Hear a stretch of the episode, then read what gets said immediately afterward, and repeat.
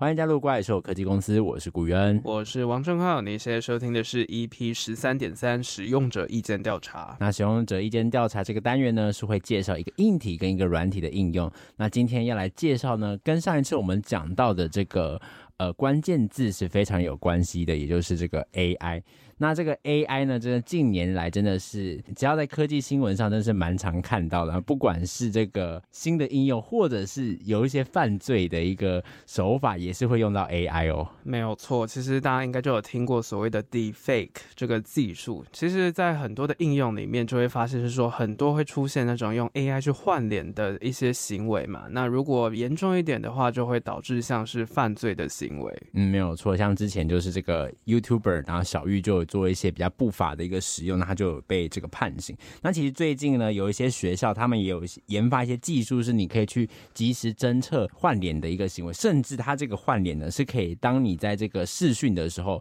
同时他也可以去侦测你是不是真的是真人哦，就是它是很及时的一个换脸的一个侦测。不过这种应用啊，就是它必须经过后天的学习，所以在侦测上面还是会遇到一些问题的。没有错，其实就是不管是主动去侦测，又或者是怎么样去换脸，其实这本身背后都是要仰赖非常大的一个数据去让他们做机器学习。所以不管是声位技术，又或者是反声位技术，它背后所要运用的呢，其实都还是必须要仰赖那背后的大数据啦。嗯，没有错。那今天我们要来介绍的第一个硬体呢，是跟 AI 非常相关的一个硬体。那这个上一集啊，我们讲到这个红海有致力于发展这个电动车、数位健康，还有机器人。那我们在议题的时候特别琢磨的是在电动车的发展。那在今天这个单元呢，我们要来介绍的是红海的另外一个发展方向，也就是机器人，特别是。我们刚才又讲到 AI 嘛，所以我们会更聚焦在所谓的 AI 的机器人。嗯，那讲到红海最有名的 AI 机器人呢、应该就是那个没有很高、全身白白的、胸前有一个荧幕、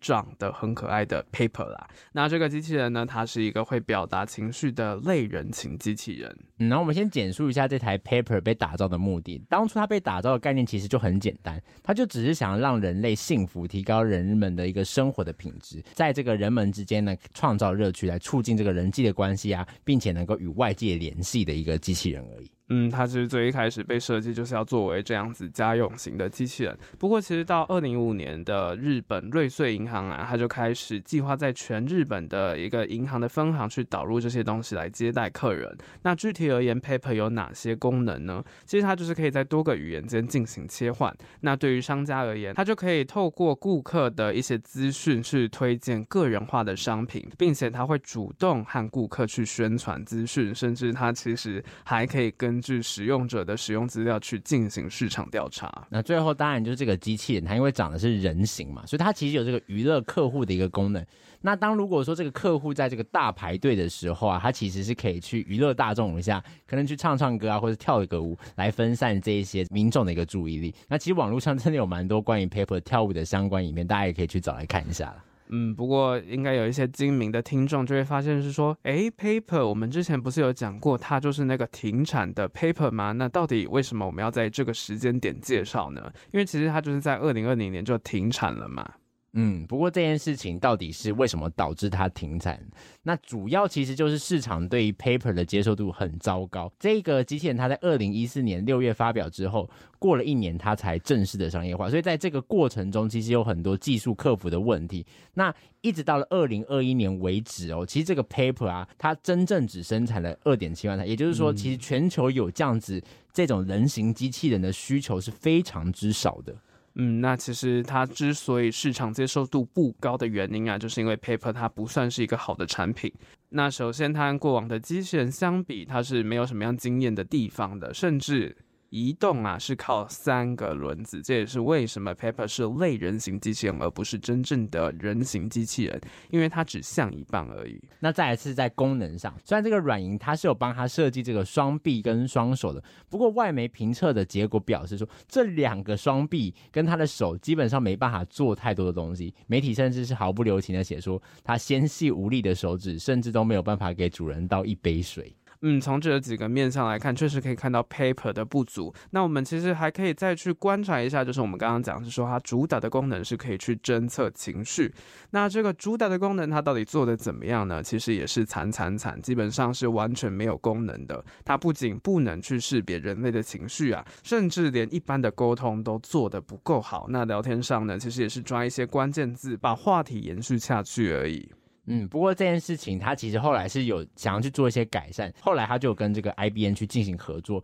不过呢，这个笨蛋机器人这个印象其实已经早已根植在人心，所以即便后来他在整个聊天的一个上面有进行优化，不过大家也早就已经不买单了。嗯，确实，其实早在这些机器人之前，我们其实没有接触过机器人的人啊，或许可能我们在手机里面都有用过那些智能助理，像是 Apple 的 Siri 啊，或者是 Google 的 Google Assistant。那如果这个 Paper 只是一个会聊天的机器人，基本上我们是不需要这样子的机器人，它甚至它是不需要外壳，只要用平板就可以了嘛。那再加上这样子 Paper 有兴趣的客户呢，都是企业端而已，所以就会变成是说，因为这些只是企业端的合作关系，这种 B to B 的形式啊，基本上它卖给 B 端也只是赔本卖而已。嗯，没有错。那不过为什么 Paper 啊？这样子那么不太好用的一个商品呢，会被大家广为人知。其实最主要的，Paper 它有着一个第一个可以读懂人类感情机器人这个头衔，就是这个第一个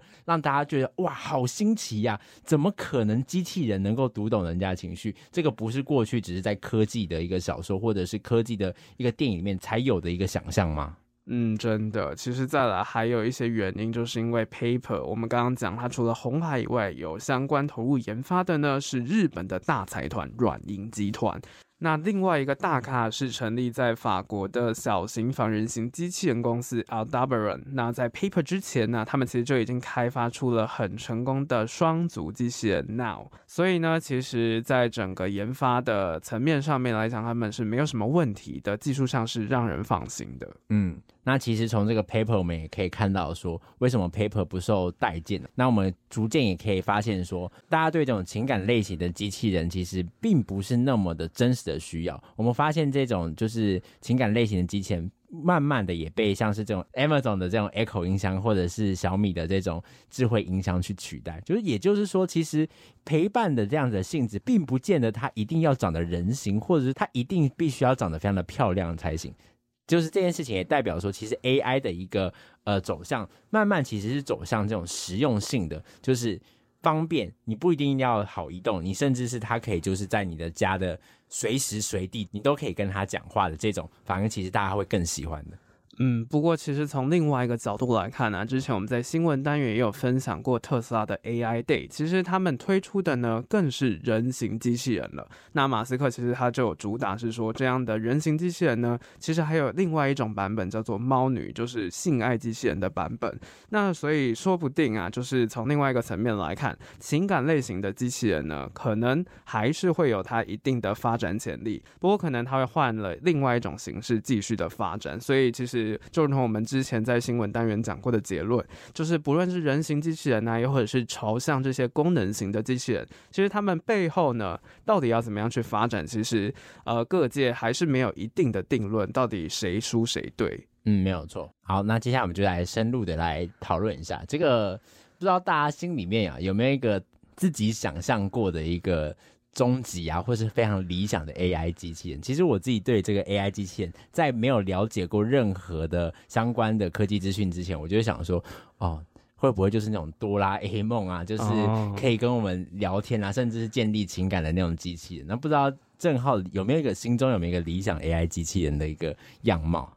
我自己啊，其实对于 AI 机器人而言，我自己就是会先想说，它必须它是要具有 AI 的架构，然后也是要有机器人的那种形式。那所以对于整个 AI 的要求呢，我当然我是觉得是说，它势必是没有办法去取代人类的智能。那在这一部分的话，我会是希望它是可以帮我去处理，以我们人脑是没有办法去 handle 的一些事情。就会变成是说，它好像是我的个人助理，不过它可能是没有人类的脾气。不过呢，它可能在整个事物的处理方面，它是非常进步的这样子的形式。嗯，没错没错。不过讲到这边，大家已经蛮多人会好奇说。说，哎，那这个 AI 机器人跟过去的机器人有什么不一样？那所以我们就先来讲一下这个两者的差别。其实 AI 为机器人领域带来最显著的影响，就是从原本的工厂的或者是这个供应链的这种自动化。那这个自动化是什么？就是必须要由工程师去撰写程式、编写这些规则，让机器人去遵守。那机器人必须要有这些规条，它才会动作，迈向了所谓真正的这个自主学习的一个方向。嗯，没有错，就是它是必须要自己去重复的训练，去进行机器学习的。那简单来说啊，AI 机器人就是相较于一般的机器人是有更高的自主性。那根据这些自主性的多广呢，就有点像是我们之前有提过那个呃自动驾驶的概念，其实它也是有分等级的。嗯，只是这个的尺度，它就是从这个自驾车就延伸到这个机器人的领域。那等级零当然就是这个完全由人操作机器，那没有机器人参与在其中。也就是所谓的这个无自动化啦。嗯，那等级一啊，其实就是单一功能的自动化，它就不会去考虑任何的环境资讯，也就是自动化和制造业当中传统的机器人的那种使用的状况。嗯，基本上就是你看到那些传统的这个工厂里面那种就是呃流水线的那种生产的，基本上就是属于这种单一功能自动化的一个形式，它可能就是那个机器只能做一个事情而已的这种的。那在等级二的话，就是部分的自动化。那在这个阶段，它就已经可以感知所输入的一些特定的一个功能，来协助机器去进行决策。那例如像是说某些机器人，它就可以透过视觉的感应器去辨识应付不同的一个对象或者是人。没有错，不过到了这样子等级的机器人呢，还是缺乏处理变更啊，又或者是意外状况，或者是新对象的能力。那再来升个 level 到了等级三呢，就到了条件式的自主机器呢，就控制所有环境的监控行为。不过还是必须要借由人为的观察去关注以及及时的介入。嗯，那到等级是就是高度自主，那其实就是在某些特定的情况下，或是在某个特定的区域，像是我们过去在讲自驾车的时候，我们都会 focus 在这个旧金山的这个凤凰城这个区域内，那它是可以去做这个无人的驾驶，所以就是在这样子的一个特定的区域内，它是可以完全自主的。嗯，那到等级五呢，就是到了完全自主的机器人的那种形态。不过我这里呢，其实是想要补充我们之前介绍过的五个等级。其实就目前的技术而言，之前我们有提到是说，特斯拉的一个 FSD 的技术跟 Waymo 他们这样子的无人驾驶技术，其实他们彼此之间是呃在等级上面是有落差的。不过其实换个角度去思考的点，就是说这个等级的分法，其实沿用到了现在，它还有它的必要性嘛？因为我们都知道。特斯拉它讲求的，其实它是不透过光达的形式去感应的。那相较于 Waymo 的这样的形式，透过更加准确的机器学习，那它是可以去更加去辨识每个街道的样子。那这样子的 FSD 是有必要去做到那么样高的等级吗？其实，在自动驾驶就会有这样的问题。那对于机器人来讲呢，它到底要做到什么样的尺度，其实也是一个值得去思考的课题。嗯，不过回过头来讲，在单纯就技术。上面来讲，其实技术是已经到达了这个第四级，甚至可能接近第五级啊、根据有一些这个我的资科系的朋友，他认为说，如果要达到这个第五级，或许在未来的两到三年就有可能达到这样子的一个级数。其中呢，像是这个仓储的一个拣货，就是一个蛮好的一个例子。那过往在这个货运仓库中呢，员工必须要根据这个客户的需求，将这个呃百万种不同的产品放入这个箱子中。但是如果你仅依靠这个传统的电脑视觉，其实是没办法处理那么广泛的一个物品的种类。那每一个物品也都需要先事先登录啊，并且针对机器人需要采取的动作，先进行这个程式设计。其实你必须要花费很大的成本跟很大的时间去处理这很大量的一个资料。其实光靠人真的是不太容易的一件事情。嗯，不过随着整个科技的进步啊，透过深度学习以及强化学习技术这方面，其实就有让机器人可以开始自主学习，去如何处理各种的物件，去降低人类的干预程度。那在整个机器人的学习过程当中啊，它可能会去遇到一些从来没有出现过的物品，那这样子的物品，它要进行怎么样的判断呢？是需要人类的协助和示范的。那这个是在更早之前的 Level Three 嘛。不过后来还是随着机器人又搜集更多的资料，从试验和错误中去学习，其实演算法也就会日益去进行改善，那就会渐渐的朝向 Level Five 这样子的水准。嗯，没错，就是不断试错，然后朝向这个精准度更高的一个阶段，其实就是我们刚才前面有讲到这个强化学习的概念，就是这个样子啦。那其实回过头再看，其实红海特别把这个机器人放在他们的一个发展，那它这个 AI 的机器人的发展，目前发展到什么样的阶段呢？其实。现在的一个发展都是在他们一个旗下公司叫做这个法博智能移动公司去做发展。那他们最近其实也开发了这个机器人之间的这个转译软体，它就是希望让这个所有设备都可以用同一种语言去进行沟通跟协作。那他他们自己内部就形容说，哎，这个好像在工厂里头开了一个资讯的一个高速公路，彼此之间的这个资讯啊是可以流通的非常快速，那就可以让不同系统的机器设备可以很快速的去做协作。嗯，那为什么要导入这样子的一个功能呢？其实就是他们有意识到说啊，一个工厂是不可能每个人呐、啊，又或者是机器手臂都是来自同个厂商的，所以其实让不同的系统间是可以彼此沟通协作，就变得非常的重要。所以其实啊，现在的红海它不只是做硬体，它更致力于打造一个软硬整合的平台，去提供给其他的企业工厂管理的相关解决方案。呃，不过这样子的发展能不能够商业化，能不能够货币计划，其实重点呢还是在于说，能不能将这个服务精准的打击到客户的一个痛点。那其实就会遇到这个三个问题。那首先是业界其实缺乏对于这样子的系统效益评估的一个方法。那所以大家就不知道说，哎，导入这样子的一个 AI 的一个语言。是不是能够帮助他们的一个工厂的生产更有效益？再就是说，其实这个说服的成本很高，因为你要做到这样子的一个很克制化的一个服务，势必呢，厂商就必须要透露很多自己内部的资讯。那其实很多厂商不想把自己的系统资讯去做开放的。那最后一点，当然也就是说，这件事情当然不可能只有红海自己一个人想到，其实应该有很多陆续在发展 AI 的一些。呃，公司他们也有想到这样，所以要如何在众多的一个系统中成为最具代表性的这样子的系统，就非常的重要。嗯，确实，就是我们其实很常学习到一个概念，就是所谓的规格化以及标准化。那对于不同的公司而言，他们到底这些资源到底要不要共享？其实真的有些真的就是一些商业机密嘛。所以对于这样子的状况呢，鸿海它到底要怎么样去进行软硬整合，这点也是值得我们注意的方向。那讲到这里呢，我们最后就来进入一下使用者心得的部分。那这次使用者的姓名叫做小恩。那购买的机型是这个家用型的 AI 机器人。那他自己觉得说，家用型的 AI 机器人的优点在于说，它可以陪伴或帮助照顾老人、小孩，甚至是宠物。所以，如果这个 AI 机器人技术发展成熟之后，或许对于未来这种双薪家庭来说，是一个很好的生活的助手。嗯，那再来啊，其实透过这样子的机器人呢，它是可以去协助做一些繁琐或者是简单的工作，因为有些事情真的就是家事，我们是不想要去呃花时间在这上面的，像是收拾啊、晒衣服、打扫这些东西，那就会指出是说这样子的机器人其实就是可以帮助人类去完成家事，而且节省了非常多的时间。嗯，不过他觉得缺点就是在于说，如果目前要购买这种 AI 机器人，在价格上面。始终是非常高昂，那一般人应该是没有办法去做负担的。嗯，那另外还有一点就是，人类对于 AI 机器人到底它的发展怎么样，其实还是会生存恐惧的。因为我们其实从很多的影视作品当中就会看到，是说 AI 它到底发展到什么样的程度。他可能是会拥有自己的思考方式，那万一他的思考方式，他的整个演算法是不给予我们人类控制的话，就其实就会导致非常多的灾难。那另外啊，还有对于 AI 机器人的外形，又或者是思想啊，都可能因此而产生抗拒的一种心理状态。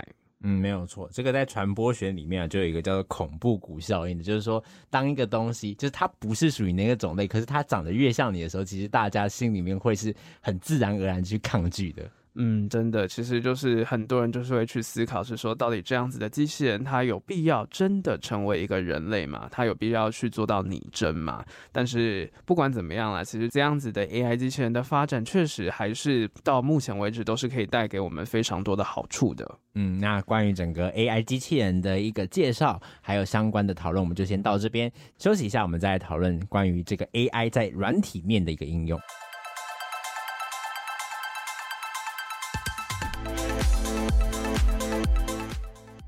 欢迎回到怪兽科技公司。那分享完硬体应用，最后我们要进入的是我们今天要推荐给大家的软体相关应用啦。嗯，那想必有在关注我们怪兽科技公司的听众朋友们，已经听过我们介绍非常多。AI 在软体面的这个应用。那不知道大家在听完这一些介绍之后，有没有去玩过？也可以在我们的 IG 留言一下自己最喜欢哪一个 AI。没有错，都欢迎大家来追踪我们的 Monster Incorporation 怪兽科技公司哦。那回过头来，我们来介绍今天的硬体。那今天要介绍的硬体啊，真的是堪称声音产业界的救星，又或者是噩耗，因为一体总是有两面嘛。那到底为什么会这样子说呢？因为我们今天要介绍的这个是非常实用的软体，也相当程度是一个懒人软体，就是来自 iZotope 的 RX 系列。嗯，那这个 RX 系列呢，目前是出到这个第十代，它是一个可以应用在音乐后制、影视成音上一个强大的修复工具，修复音讯的工具。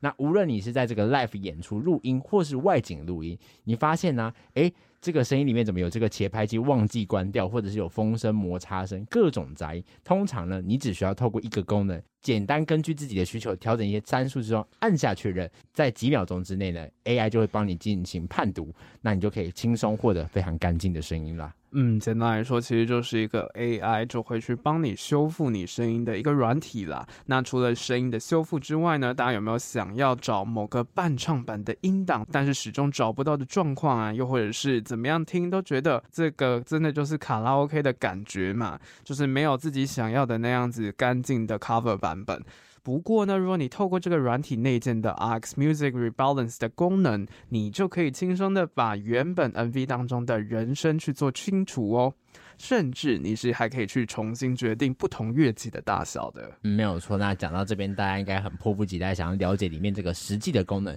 所以我们就介绍几个宇恩自己使用下觉得非常实用的几个功能。首先是这个 Declip 的功能，这个功能呢，就是我们在录音的时候啊，很常会因为这个太激动啊。导致这个爆音的一个情形。那通常这个爆音呢、啊，就是基本上它的波形啊，就是会失真，就基本上它爆掉的部分，它就会直接切掉了，所以你会听到爆炸的声音。嗯、那通常这个老一辈的后制啊，他们就会说啊，这个基本没救了啦。嗯，不过我们透过这样子 AI 的加持，它就可以帮你自动的去把这些失真的波形就重新算回来哦，所以就可以改善爆音这样子的问题。不过当然还是不可能做到百分之百真实嘛，毕竟你已经爆音了。不过至少你不会听起来非常明显，你真的是爆音了。嗯，那再来就是这个喷麦的部分。那所谓这个喷麦，就是说我们在讲一些这个喷气音的时候，这个气流通过呢，其实会产生很刺耳的一个高频。那通常这个最根本的解决方案就是你要用个防喷罩，或者是你的麦克风上面要套麦克风的套子这样子。不过假如说，哎，我们都没有这一些器材怎么办呢？其实这个软体它就可以帮你起到一个很大的一个修饰功能。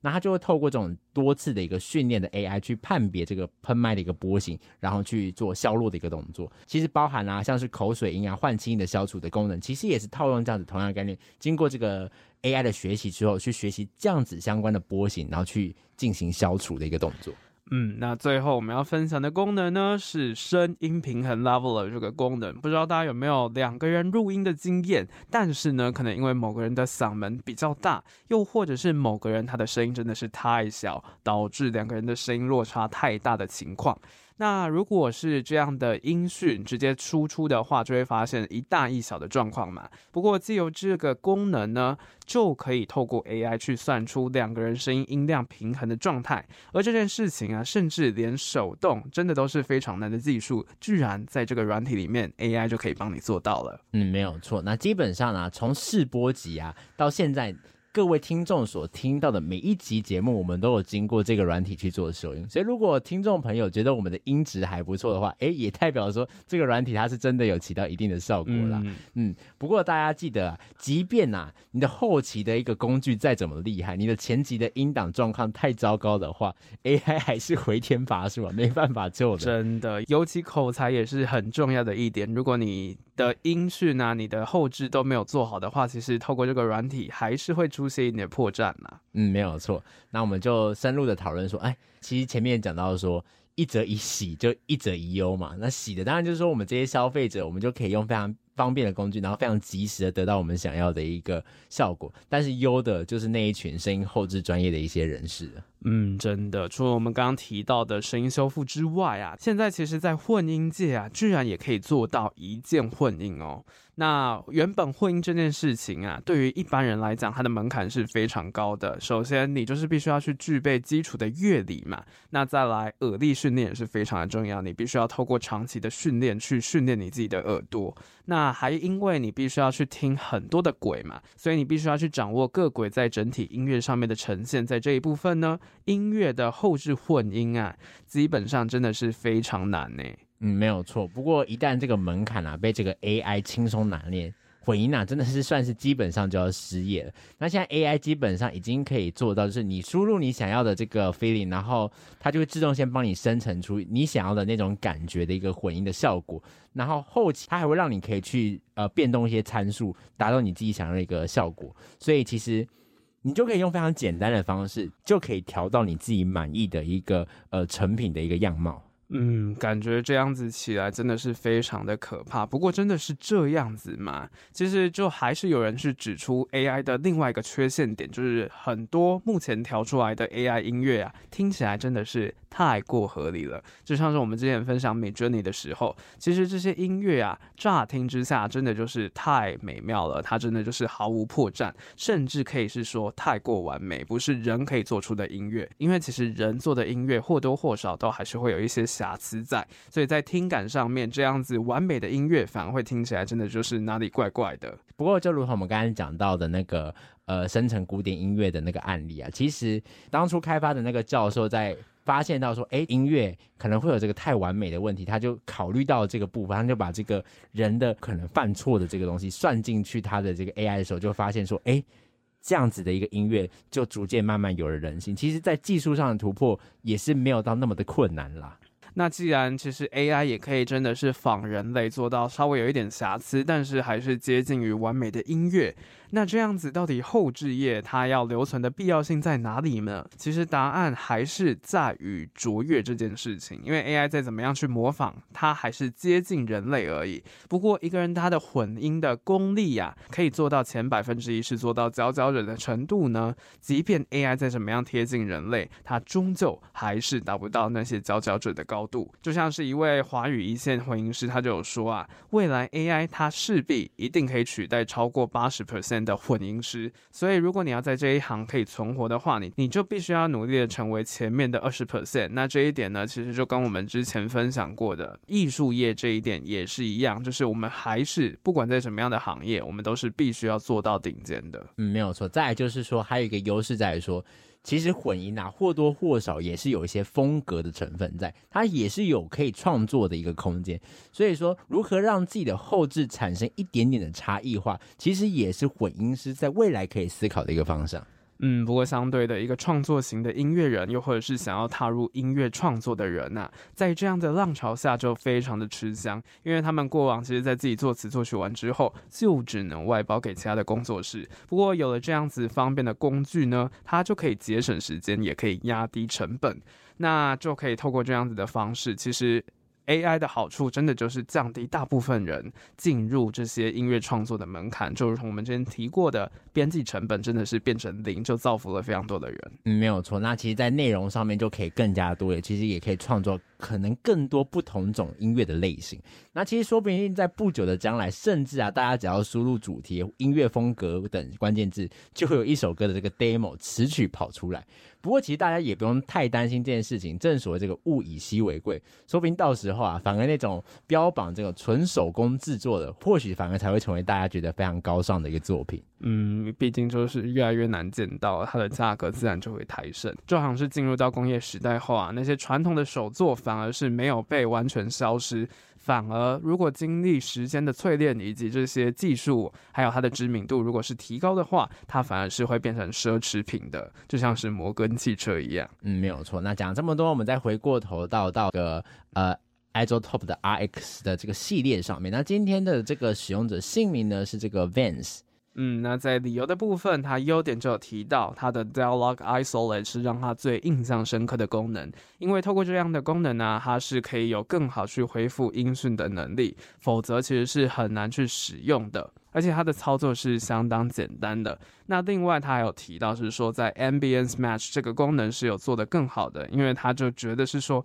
在音讯的后期制作当中啊，这样的一个形式呢，其实是可以更加的去节省时间和麻烦的，因为在对话的功能当中，它是可以自动的去微调。再就是这个 Restoring Single Selection 是一个另是另外一个蛮棒的功能，它就可以加快这个流程以及提高效率。所以简单来说，他讲的这几个功能都有一个非常这个重要的关键，就是说帮助他的整个工作的流程减少了很多时间跟麻烦。真的就是透过这样子 AI 的形式，就是好像我们其实过去认为这些是非常复杂的一些作业，就是它必须要透过专业软体去进行修复的一些工作，这种后置的技术啊，真的就是透过 AI 的帮助之下变得非常的简单。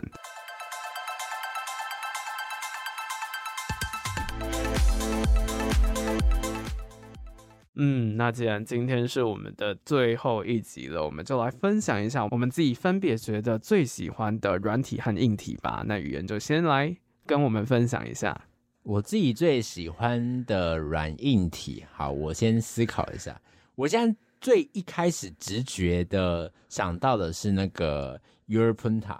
对，因为我觉得它的整个就是他用到的那个社群的学习的这个部分，是我自己觉得很喜欢的。然后觉得说，特别是在未来后疫情时代，这种就是必须要独处啊，或者是呃工作形态改变，真的是会让我们的生活。有非常大的影响。那如果有这样子合适的工具帮助我们可以去提高专注度的话，就是对我自己来讲，我觉得是一个非常会想要尝试的一个方式。然后其实我后来也发现了，在我们家，我弟弟他现在是高中生，然后他就跟他们班上的人去推广这个产品之后，诶，他们班的人真的就就就一起用了这个软体，然后一起提升他们整个读书的一个风气这样子。所以其实我觉得真的，如果是这样子一个利益良善的一个软体，真的是呃非常值得推广出去的。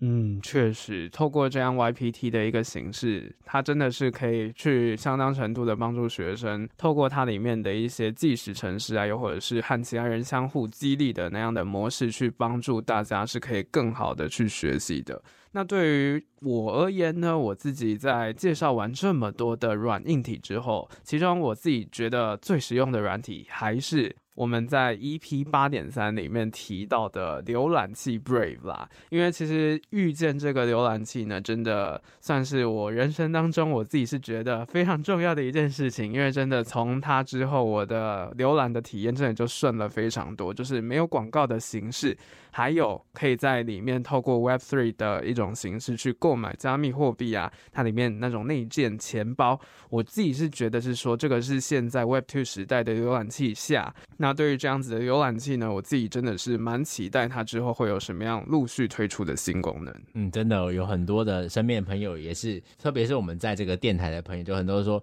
哇，这个软体真是相见恨晚啊！这个若是早点遇到它，该有多好。嗯，真的，这这真的是一个非常好的一个发明。那软体的部分就分享到这里。那在硬体的部分，语言自己选出来，经过我们的十四个讨论之后，你自己是觉得最喜欢什么样的硬体呢？呃，我自己还是喜欢那个晶片啊，就是因为其实我会做这个节目的一个小小的原因起头，其实就是因为我自己在过去大学刚开始的时候，很喜欢研究一些。硬体包括说 A A 加，包括说 I 加的这些晶片，它的效能如何？就是我很喜喜欢去看那个 CP 值，嗯、对，所以我其实还是很喜欢，就是呃晶片的部分，特别是如果说这个晶片